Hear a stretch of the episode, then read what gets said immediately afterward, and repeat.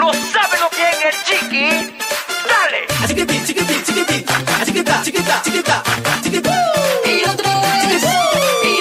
Με συγχωρείτε, μεγαλύτερη κουτσομπόλα από αυτό το οποίο ακούσαμε προηγουμένως, εγώ στο κοινοβούλιο δεν έχω ακούσει.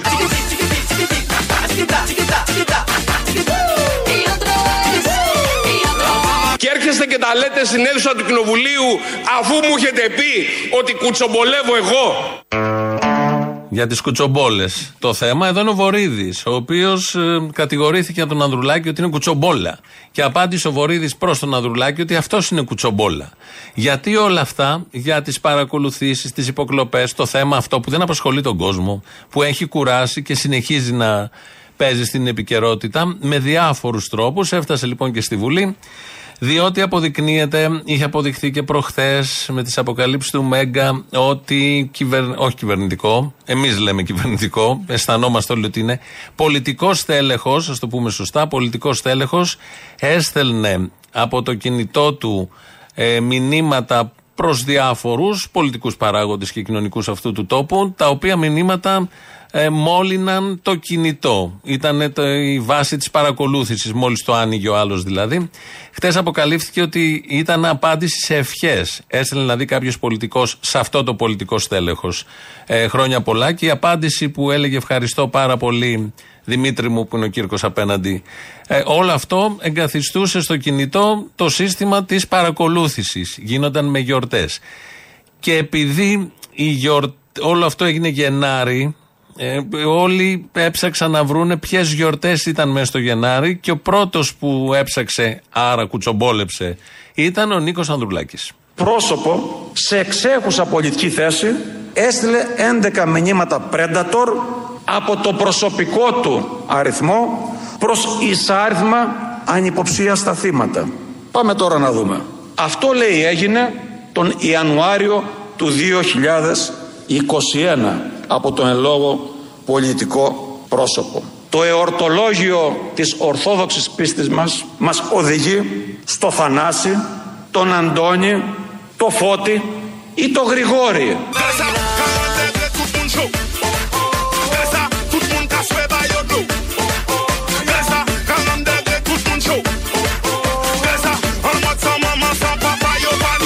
Στο Θανάση, τον Αντώνη, το Φώτη ή το Γρηγόρη.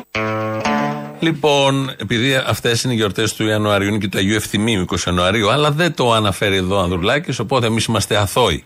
Όμως, ε, σύμφωνα με τα ονόματα που λέει, είναι του Θανάση, Θανάσης Βέγκος. Δεν έχουμε άλλον, δεν ζει, άρα αθώος. Φώτης Κουβέλης, που γιορτάζει, να έχει στείλει ο Κουβέλης, νομίζω μπούμερ, αποκλείεται, δεν τα ξέρει αυτά, αθώος. Αντώνης Σαμαράς, αποκλείεται να έχει στείλει ο Σαμαράς. Γρηγόρης Δημητριάδης, είναι ο ανυψιό του Πρωθυπουργού.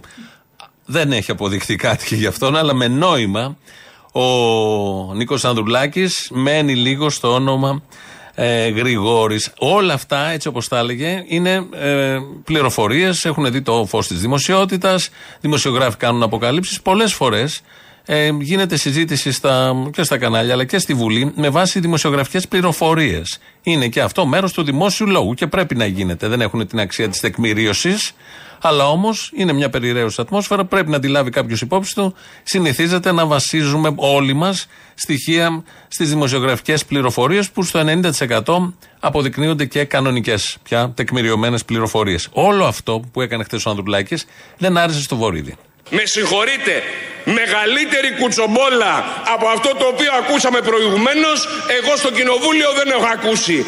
Αναπαραγωγή θυμών, σπερμολογιών, ισχυρισμών, όλων αναπόδεικτων, όλων χωρίς να έχουν μια συγκεκριμένη βάση, όλων που αν υπάρχει κάτι, ας πάει να ελεγχθεί στη δικαιοσύνη και ας μην απασχολεί το χώρο του κοινοβουλίου.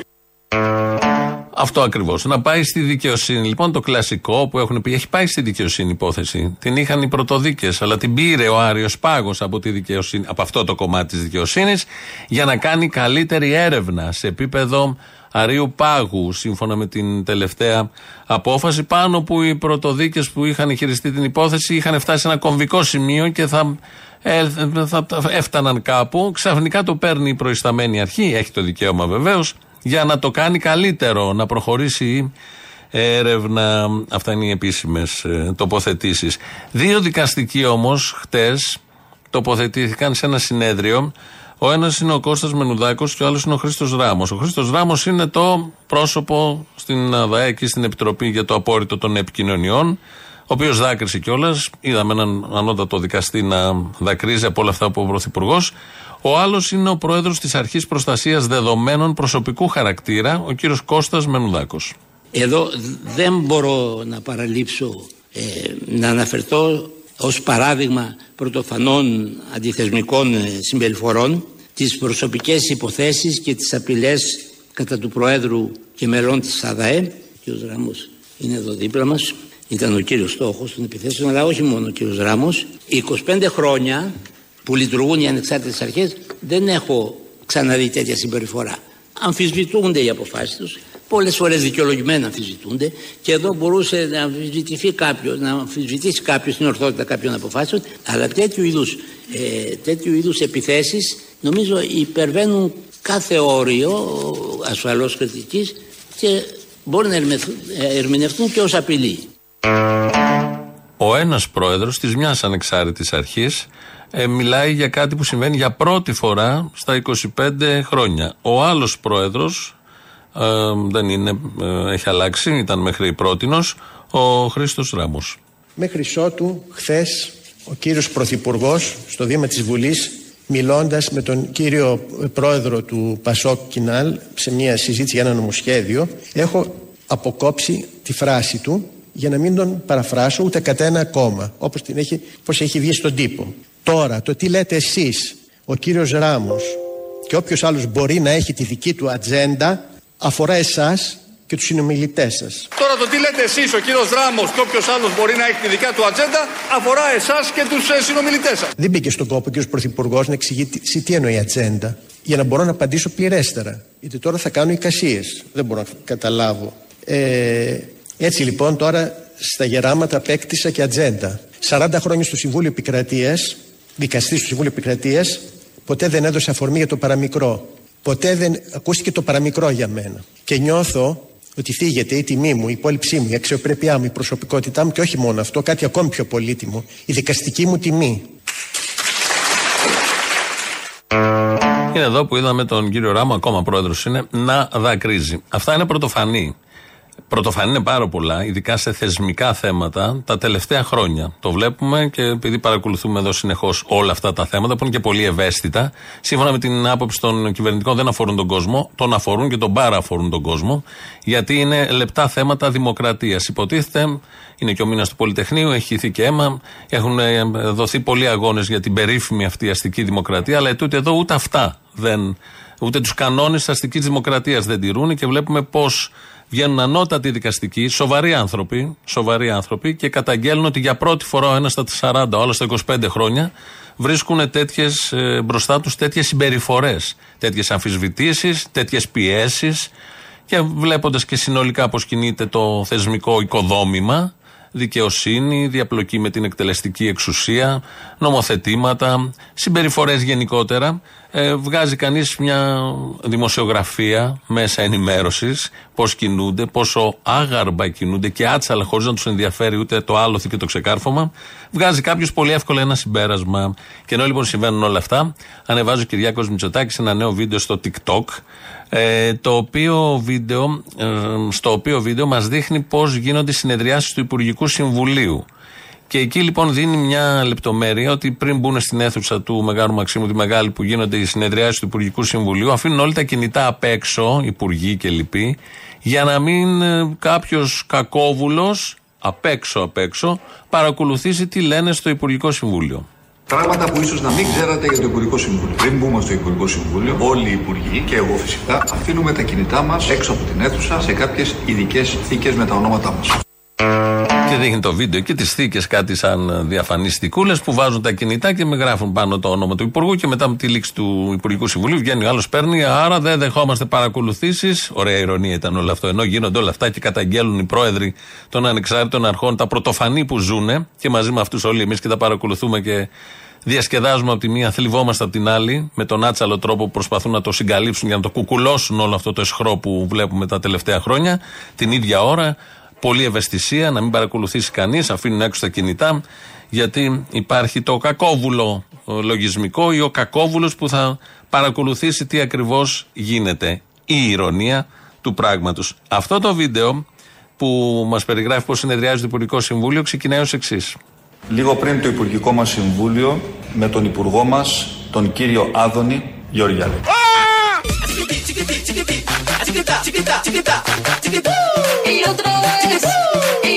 Με τον Υπουργό μας, τον κύριο Άδωνη Γεωργιάδη. Σουλουμπούκοντα!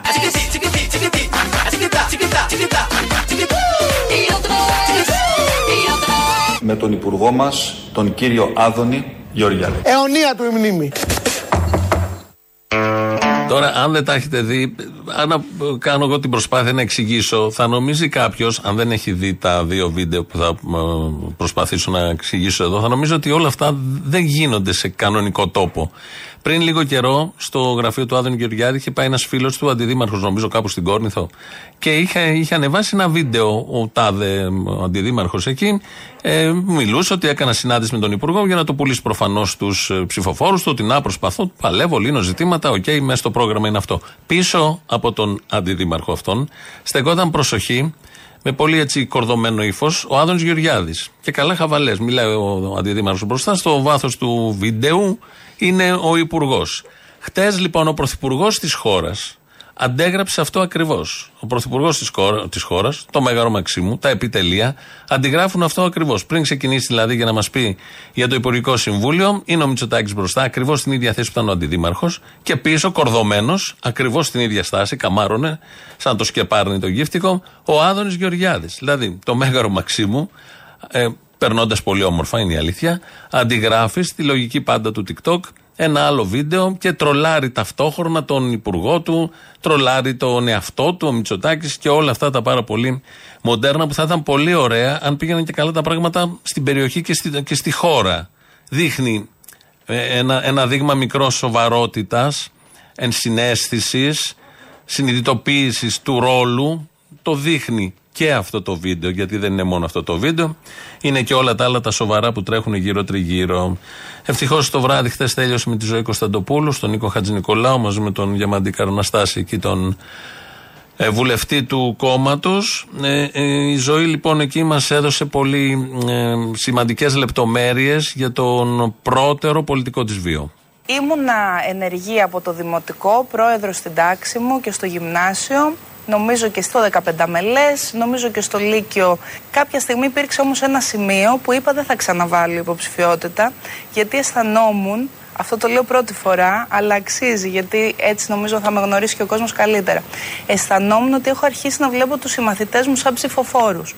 και είπα αυτό δεν το θέλω. Αλλιώνει τη σχέση μου με τους ε, συμμαθητές Έγινε μου. αυτοκριτική Ναι, λοιπόν. και είπα δεν θα ξαναβάλω. Μπράβο! Τέλειωσε το Λύκειο. Τελειώσαν οι συμμαθητές. Δεν είχε που να βάλει. Έβαζα από το δημοτικό. Το λέει η ίδια. Μετά λέει νομίζω στο γυμνάσιο. Ήταν στο γυμνάσιο, δεν ήμουν, σας το υπογράφω. Λέει μετά νομίζω και στο Λύκειο. Ήταν και στο Λύκειο, δεν ήμουν, αλλά σας το υπογράφω ότι τα έχει κάνει όλα. Τελειώνει το Λύκειο, ε, μετά δεν είχε νόημα να βλέπει τους συμμαθητές σαν ψηφοφόρους, γιατί όπως ξέρουμε στην πορεία ξανά έβαλε υποψηφιότητα. Και ξανά και ξανά και πια το ροζ μεγάλη. Μόνο υποψηφιότητες βάζει. Τη φεύγουν βέβαια από το κόμμα εκεί μια μάνα και ένας γιος, αλλά δεν έχει καμία απολύτως σημασία.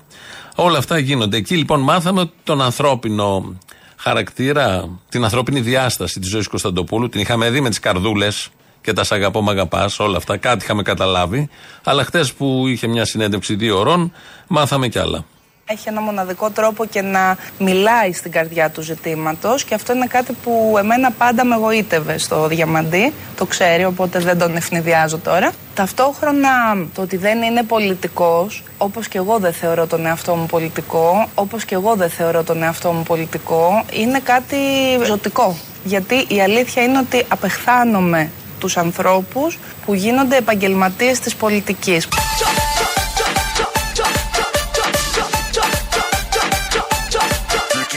Και έχετε απέναντί σας τον πρόεδρο μιας αριστερής παράταξης. Ανάθεμά με και αν βλέπω τίποτα.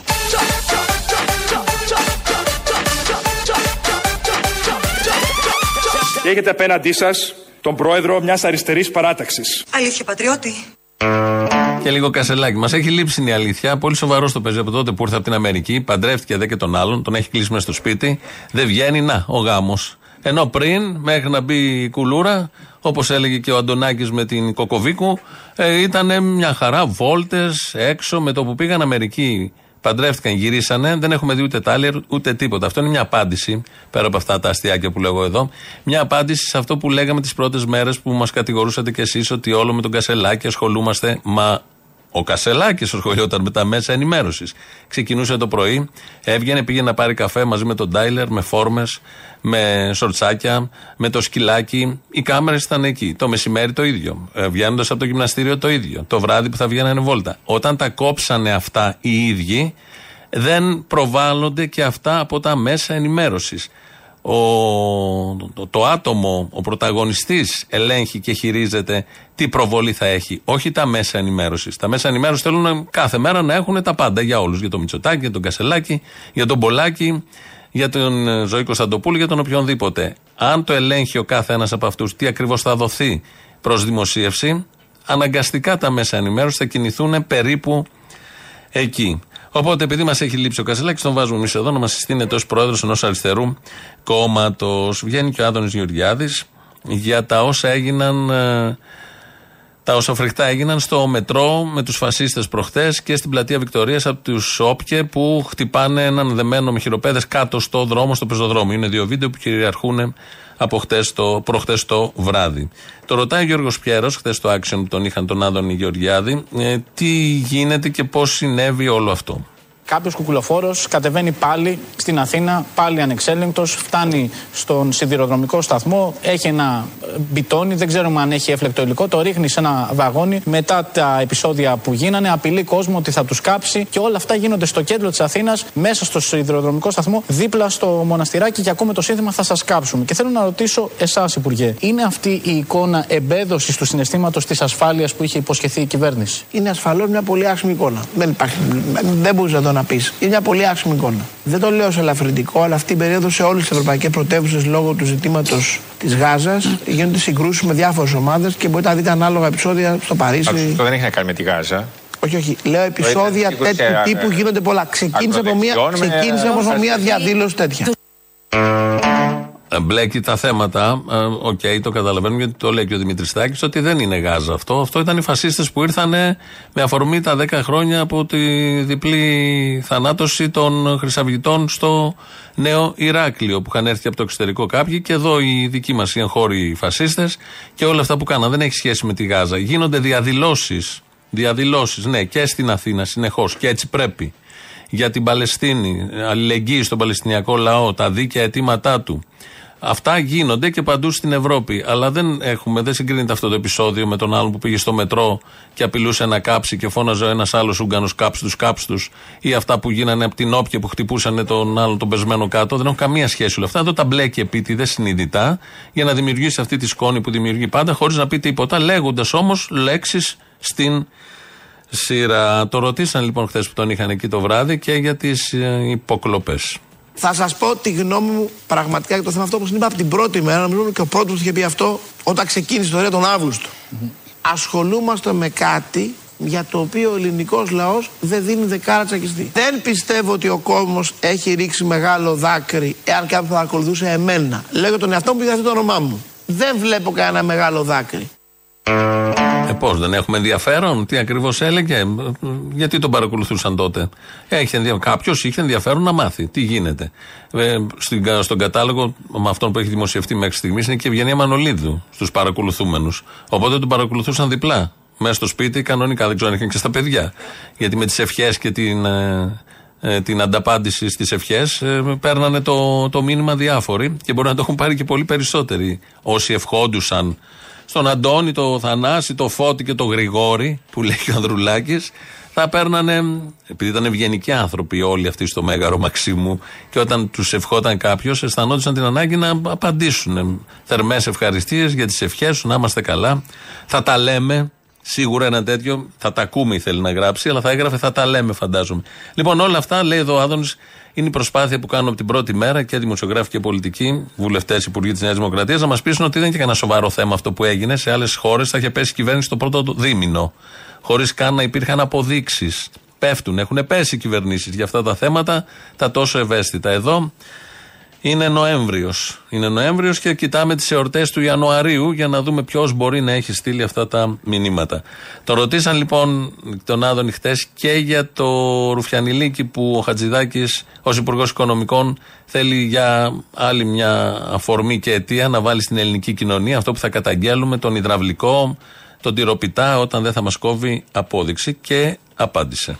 Εδώ ο κύριος Χατζηδάκης προσπαθεί να κάνει ένα πράγμα. Τι λέει, λέει ότι θεωρώ ως υπουργός Οικονομικών παράλογο κάποιος να δηλώνει ότι έχει μια ατομική επιχείρηση και να δουλεύει σε αυτήν την ατομική επιχείρηση και τελικά να πληρώνεται λιγότερο από το βασικό μισθό. Αυτό είναι αυτό, που λέει ο κ. Το ερώτημα είναι γιατί. Τέσσερις μήνες πριν ήταν οι εκλογές. Υπήρχε στο πρόγραμμά σας. Θα καλέσετε τον κύριο Χατζηδάκη που εισηγείται το νομοσία να τον ρωτήσετε. Άδωνης Γεωργιάδης εδώ.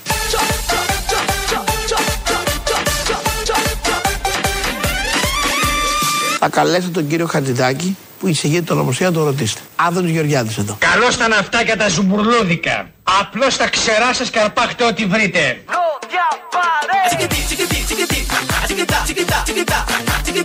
Και έχετε απέναντί σας τον πρόεδρο μιας αριστερής παράταξης. Μωρή κουβάλα, πότε ήρθες βρε αρχουδιάρη.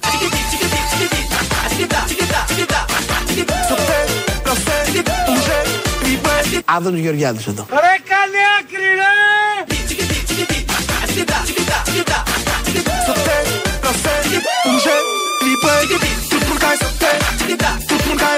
Άδωνη Γεωργιάδης εδώ. Μεγάλος αγελαδότροφος.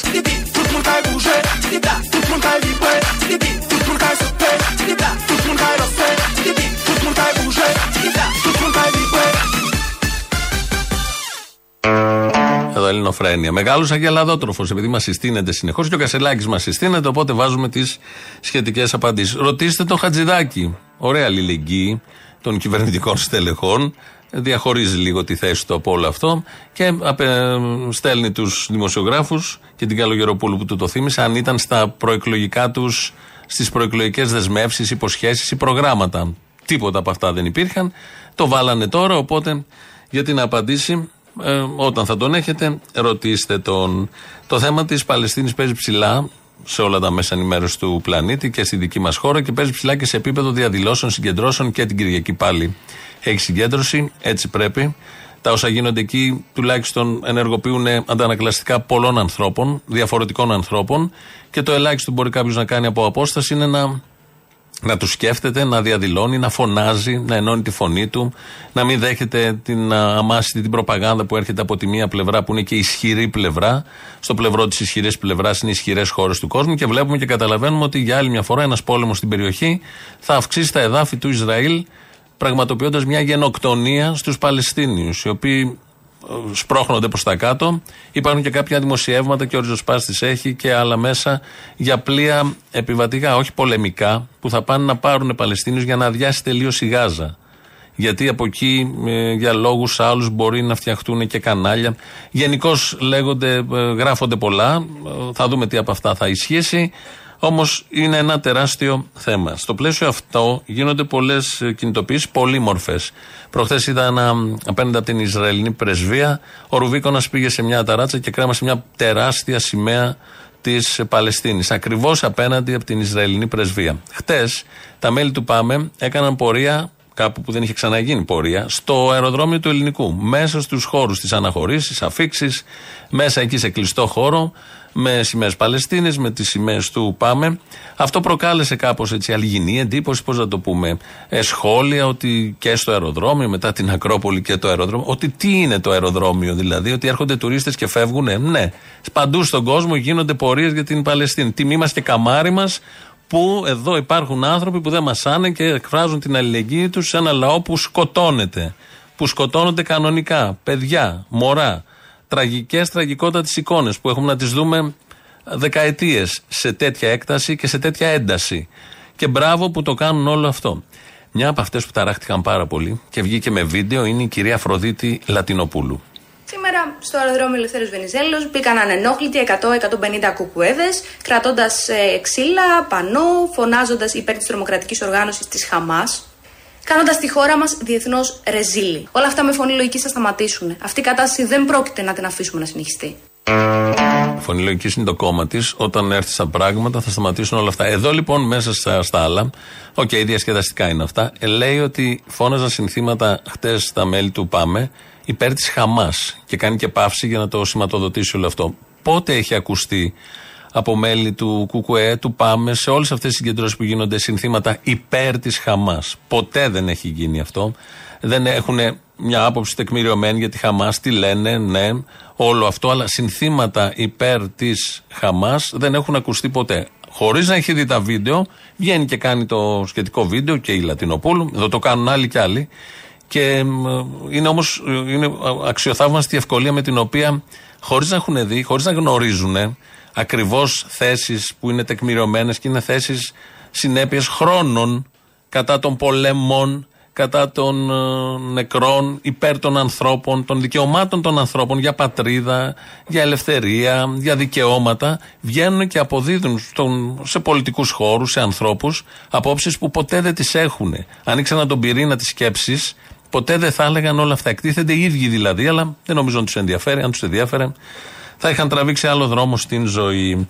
Λαός τώρα, μέρος Α, αφού σας πω το τηλέφωνο, 2.11.10.80.880 είναι μέσα, σας περιμένει. Ο Κύρκος ο Δημήτρης. Οκτώβριο γιορτάζει, άρα δεν είναι Γενάρη. Ε, πατάει εδώ τα κουμπιά, φεύγει ο πρώτος λαός, κολλάνε και οι πρώτες διαφημίσεις.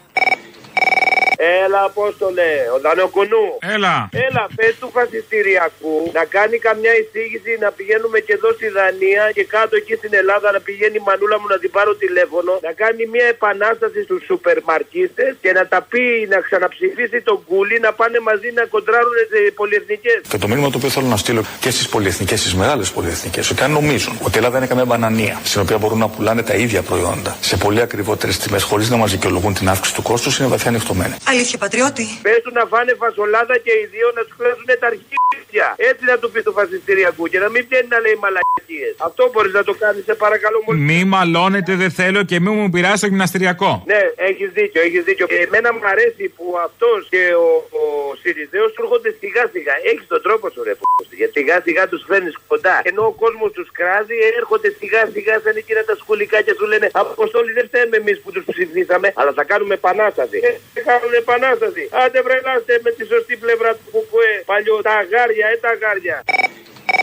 Έλα, ρε Αποστόλα, ρε. Έλα. Σχετικά με αυτό με τη ρουφιανιά που λέει τώρα ο Χατζηδάκης. Είναι η επιβράβευση του πολίτη όταν επωνύμως καταγγέλει περιπτώσεις φοροδιαφυγής. Είναι η λεγόμενη η απόδειξη. Θα ισχύει μόνο για την έβγα της γειτονιάς και για τον υδραυλικό ή θα μπορούμε ας πούμε να καταγγέλουμε και τα μεγάλα τέτοια στιγμίκων όπου δεν κόβουν καμία απόδειξη; Όχι καλέ. Μόνο για τον υδραυλικό και την τυρόπιτα. Και τη γιαγιά που πουλάει τα κατσάρια και τις κάλτσες τι πουλάει. Τα κάστανα, ξέρω εγώ. Α, για αυτούς Για αυτούς καλέ είναι η ρουφιανιά. Για ποιον είναι τους άλλους έχει αναλάβει ο Κυριάκος. Δηλαδή κατάλαβα. πολυεθνικές και μεγαλολαμόγια που φοροδιαφεύγουν τα έχει αναλάβει ο Κυριάκος αυτά. Μην αγχώνεσαι. Και αν χρειαστεί να τα βάλουμε και με πολυεθνικούς κολοσσούς, θα το κάνουμε. Γιατί αυτοί ουσιαστικά πουλάνε τα ίδια προϊόντα σε άλλες αγορές. Κάντε λίγο υπομονή και θα δείτε τι είναι ακριβώς αυτό το οποίο εννοώ. Δεν θα κοιμηθώ όλη νύχτα. Ναι, μέσα στις τόσες μαλακίες που έχει πει ο Βαρουφάκης όταν ήταν κυβέρνηση ΣΥΡΙΖΑ, είχε πει κάτι πολύ σωστό. Ότι εγώ δεν θεωρώ φοροδιαφυγή τον καημένο που έχει μία έβγα και δεν κόβει ένα γάλα για να γλιτώσει. Φοροδιαφυγή είναι η νόμιμη φοροδιαφυγή που κάνουμε στις τριγωνικές απαλλαγές, δεν ξέρω πώς τα λένε αυτά, οι μεγάλες εταιρείες που φορολογούνται στο εξωτερικό και στα νησιά Κέιμαν. Αυτό ήθελα να σου πω, Αποστόλη, συνεχίστε έτσι, είστε συγκινητικοί, λευτεριά στην Παλαιστίνη. Όλα οι συναυλίες μας, τα γήπεδά μας και αυτά, όλα πρέπει να έχουν με θέμα την Παλαιστίνη. Παντού η Παλαιστινιακή σημαία. Έλα, σου σήμερα, ο Ταρήφα είναι. Θέλω να Δεν σε θυμάμαι, θύμισέ μου. Ναι, ναι, ο Ταρήφα μου, εκείνος ο ταξιτή, να σου πω, θέλω να ξεσκιστούμε, ρε, εσύ αποστόλη. Πότε θα γίνει, ας πούμε; Δεν γίνεται. Πω κάτι, α, την κόμμενο να κάνα εξάμεινο να καβλατίζει. Αλλά αγάπη μου, Ειρήνη, πώς λένε, Ειρήνη, τι λένε. Η φωνή της Ιριζέα δεν την έχει. Από φωνή πάντως είναι πρώτη στη Ιριζέα. Αυτό είναι αλήθεια. Καταλαβαίνεις τι εννοώ, δεν θέλω να το πω στο τηλέφωνο, γιατί είναι και στη Ιριζέα. Αλλά τη φωνή της Ιριζέα δεν την έχει.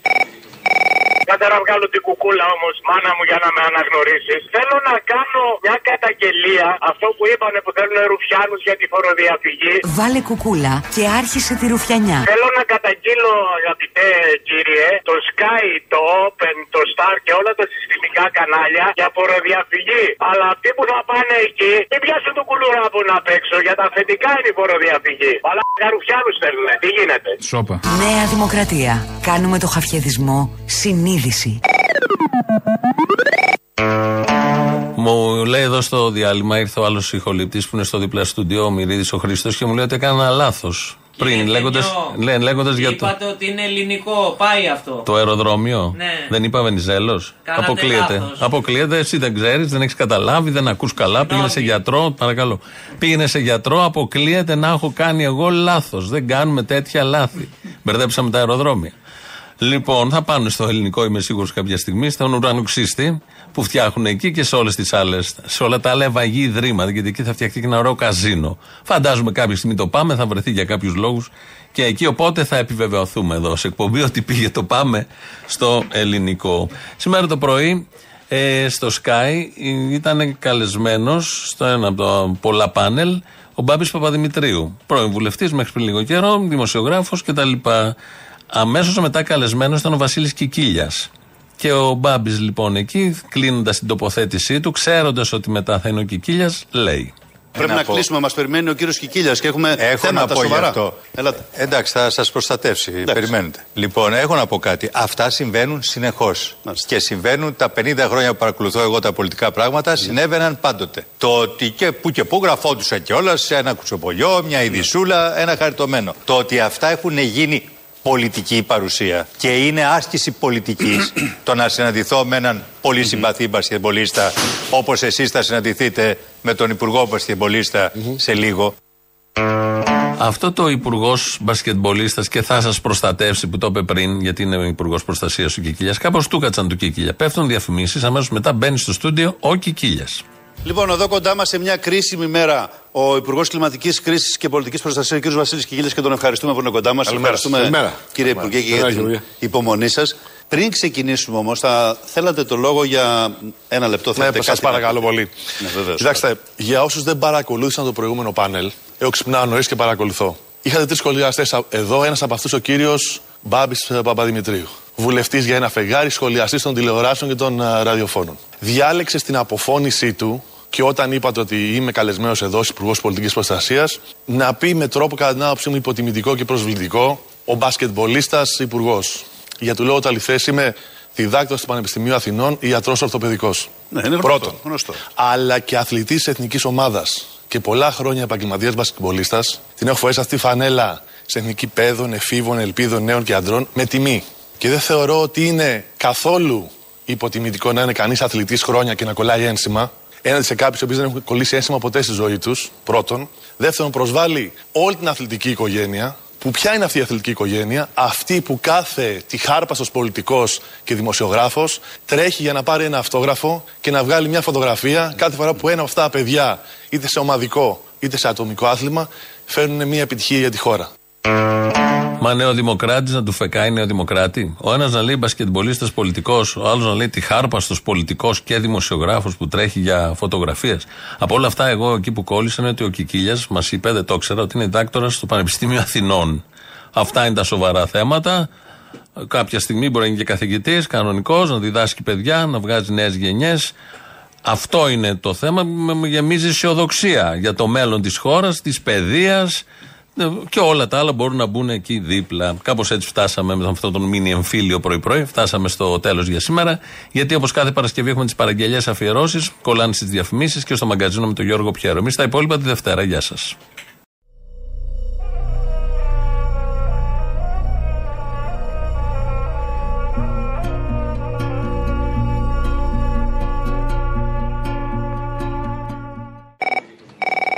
Να βάλουμε και την Παρασκευή μια ωραία αφιερωσούλα έτσι. Από τα επιμήκεια στο μεγάλο μαθητικό, αυτό το κάτι γίνεται που λέει Καρεζή. Και μέσα βάζεις από τους οπαδούς της Celtic που τραγουδάνε τον Μπελατσάο. Γενικά από όλο τον κόσμο ανθρώπους που τραγουδάνε για την Παλαιστίνη. Και σε κάθε ένα το κάτι γίνεται της ΑΕΜ της Ζένη. Βάλτε το αυτί στο χώμα και ακούστε. Η γη μας χτυπάει με 80 σφιγμούς. Ωραίους σαν από παλιό τύπανο. Κάτι γίνεται.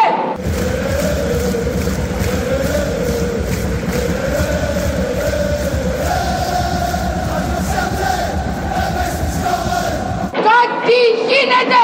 Από εδώ στέλνουμε ένα χαιρετισμό στο λαό μας στη Γάζα.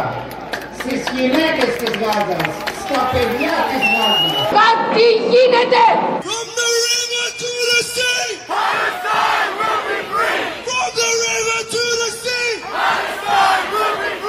Κάτι γίνεται. Ναι, ναι, ναι, παιδιά, ναι, παιδιά στην Παλαιστίνη. Ναι, ναι, ναι, παιδιά, ναι, παιδιά στην Παλαιστίνη. Πέφτουν οι βόλες καναρυπάς Απ' τα πολυβόλα κάθε σφαίρα ισοτιμή και με κουτάκι κοκακόλα φόλα. Στα παιδιά λες πριν δέσποτα και όλα ευλογημένα και με την εύχη σου δέσποτα. Χτίζουμε τον κόσμο με θεμέλια από πτώματα. Βαφούμε πολυχρώματα κόκκινα τυχώματα. Να μην φανεί το αίμα των αθώων και δύο φορές το χρόνο στην ηρών η σιωπή είναι χρυσάφι για τις πολυεθνικές Για τις τράπεζες, τις μήτρικες και τις θηγατρικές. Φωνιάδες των λαών είναι και οι θεατές Που βλέπουν τον ναυάγιο ξαπλωτή απ' τις ακτές. Έλα μάνα μου, έλα μάνα μου. Έλα καλέ. Θα ήθελα γιατί δεν ξέρω αν μπορέσω ξαναπιάσω. Αν ξεκινήσω από εκεί. Την Παρασκευή αυτό που κάνεις με τις αφιερώσεις και αυτά όλα τα ωραία. Θέλω να βάλεις αυτό που λέει ο γιος του Ταμίπο τώρα, ο Γουρλωμάτης τέλος πάντων. Αυτό το θέατρο σκιών που μας κυβερνάει. Αυτό που λέει ότι ξέρεις, κάντε λίγο υπομονή. Θα το βάλεις με εκείνο το τραγούδι που λέει Κάντε λίγο υπομονή και ο ουρανός θα γίνει πιο σκατά εκεί. Και αν χρειαστεί να τα βάλουμε και με πολυεθνικούς κολοσσούς, θα το κάνουμε.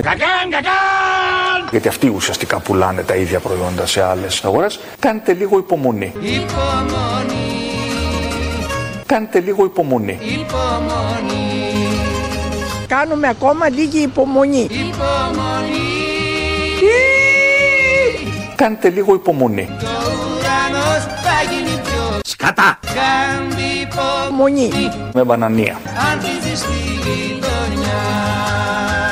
Σκατά! Δεν φταίει ο πρόσφυγας μα εκείνος που τον έκανε Εκείνος που ολόκληρη τη γη πάντοτε ξέκανε Δεν είναι άνθρωπος σου λέω δεν είναι έθνος Είναι το σύστημα που γέννησε το πένθος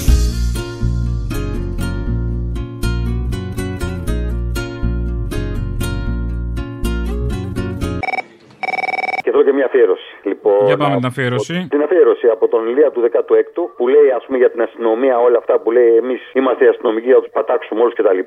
Όλες τις επιτυχίες της αστυνομίας. Φυσικά δεν είναι του δυνατόν να μην εκτελέσω το καθήκον μου με αυτοθυσία και αυταπάρνηση όπως το εκτελούμε πάντοτε εμείς οι αστυνομικοί του ενδόξου αστυνομικού σώματος. Πώς είναι δυνατόν να ξεφεύγει ο Χρήστος Παπάς από την αστυνομία; Η επιχείρηση που στήθηκε ενδεχομένως να είχε κάποιο μικρό κενό. Φυσικά δεν είναι του δυνατόν να μην εκτελέσω το καθήκον μου με αυτοθυσία και αυταπάρνηση.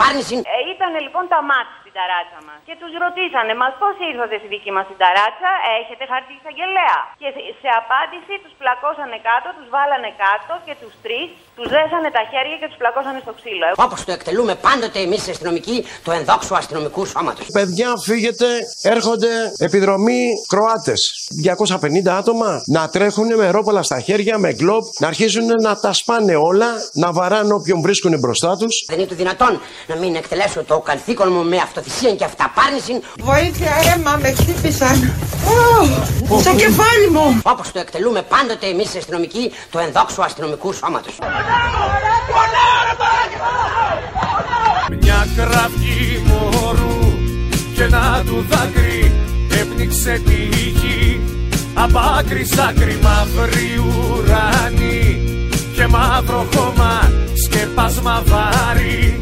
Για κάθε σώμα πέφτουνε νεκροί συνάνθρωποι μας και συνενοχοί είναι η σιωπή μας αλήθεια. Στον άδει δεν χωρούνε ούτε το Θεό δεν συγχωρούνε Ναι, Απόστολε. Εγώ είμαι, ναι. Θέλω να πω για τη μεγάλη ξεφτύλα που το κράτος του Νατανιάχου, γιατί δεν σημαίνει ότι οι Εβραίοι συμφωνούν με αυτό το τέρας, βομβάρδισε την Ορθόδοξη Εκκλησία και όλοι το έχουν βουλώσει. Πού είναι όλοι αυτοί που λένε για τη σημαία, για την ταυτότητα τώρα που οι Ισραηλινοί. Έχουν άλλα θέματα τώρα. Έχουν να διαδηλώσουν κατά των ε, κομμουνιστών και των αναρχικών. Α, μάλιστα, ωραία. Βάλε τον νέο Έλληνα, μίξαρε και ένα-δυο τέτοιους Ταλεμπάν για να γελάσουμε την Παρασκευή. Άνω βουτιές εγώ θωρώ με εικόνες φουσκώνω τα βυζιά μου με ορμόνες Θα βάλεις το χέρι πάνω σε ένα κουτί με ακτίνα λέιζερ 666 και θα σε χαράξει τα τριχοειδή αγκία της παλάμης. Θέλω να γίνω σαν Αμερικάνος Μ' αρέσει στα κρυφά κι ο Μητροπάνος Τσίπς σε βάζουν, δηλαδή θα σε έχουν σταμπαρισμένο.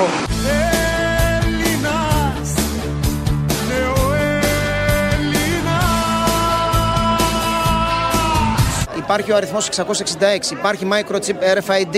Παράθηκη λουλουδιασμένη τιά Και ψήλωση κοντούλα λεμονιά Πού ήξερε ο Πάτερ Παΐσιος και μας ειδοποίησε πριν 30 χρόνια γι' αυτό; Τα σάλωνα δεν σφάζουνε αρνιά Δεν πάει το παπάκι στην ποταμιά Λέω να μην με βάζουν το MBS, αυτό που λένε. Το τσιπάκι; Το τσιπάκι, ναι. Μάλιστα.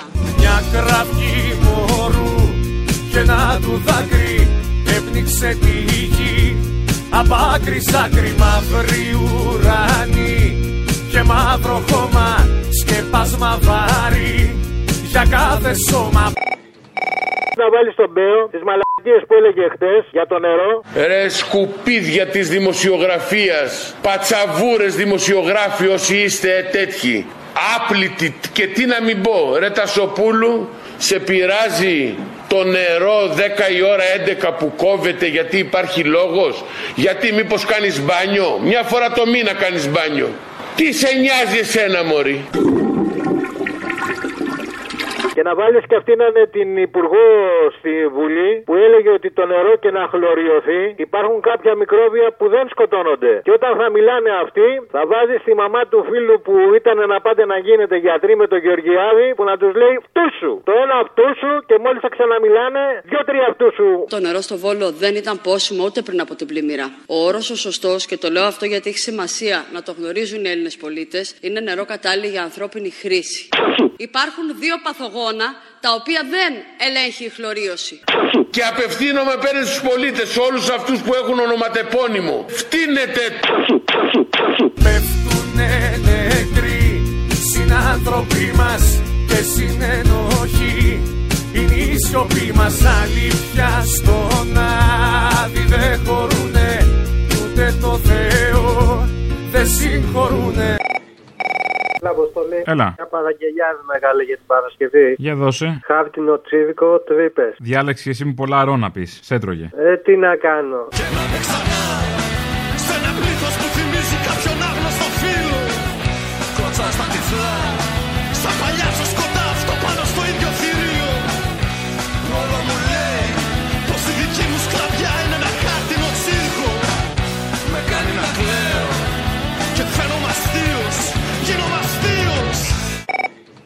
Καλημέρα. Καλημέρα. Είσαι Αποστόλη; Ναι, ναι. Γεια σου, Αποστοχόλμη. Γεια σου, Στοκχόλμη, αγαπητή. Τι κάνετε; Καλά. Λοιπόν, θέλω να μου βάλεις το τραγούδι Εμπρός Ελλάς για την Ελλάδα που το τραγουδούσε η μαμά μου μέχρι τα 95 της πριν τρία χρόνια. Πέθανε. Πέθανε τραγουδώντας αυτό, ε. Ναι, τραγουδώντας αυτό. Έλα, σύντησα με τον πατέρα μου, τέλος πάντων. Και εγώ κλείνω τα 80, δηλαδή έχουμε μια ιστορία. Βάλτε αυτό το τραγούδι, σε παρακαλώ.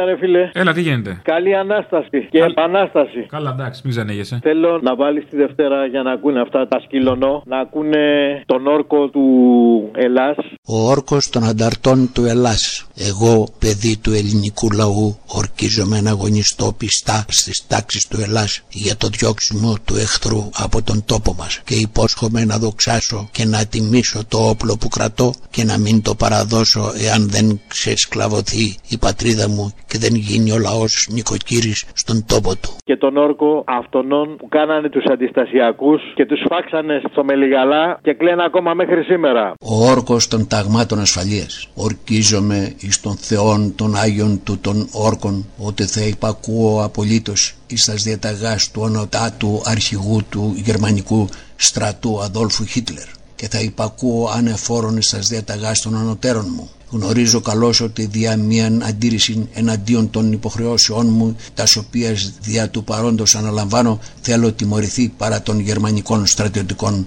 νόμων.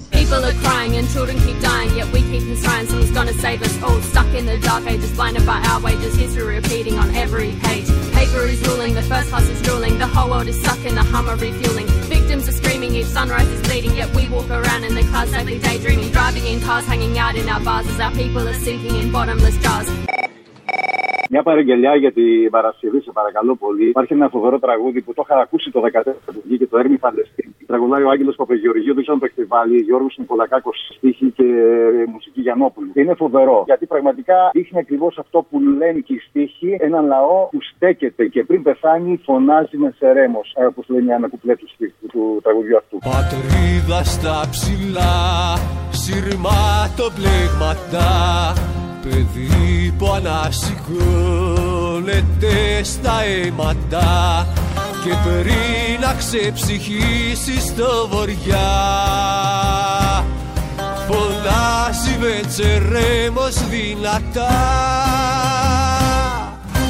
Όσο κι αν χτυπάνε ό,τι και να γίνει Πασχάλες θα ανθίσουν μέσα από το καμίνι. Πάσχαλες θα ανθίσουν μέσα από το καμίνι. Ελεύθερη θα ζήσεις, έρμη Παλαιστίνη.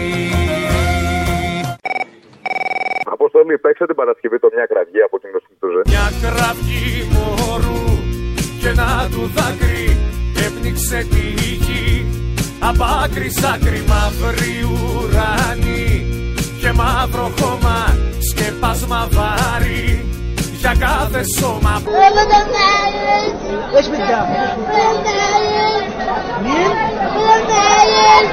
Πέφτουνε νεκροί συνάνθρωποι μας και συνενοχοί. Είναι η σιωπή μας αλήθεια στον άδει δεν χωρούνε ούτε το Θεό δεν συγχωρούνε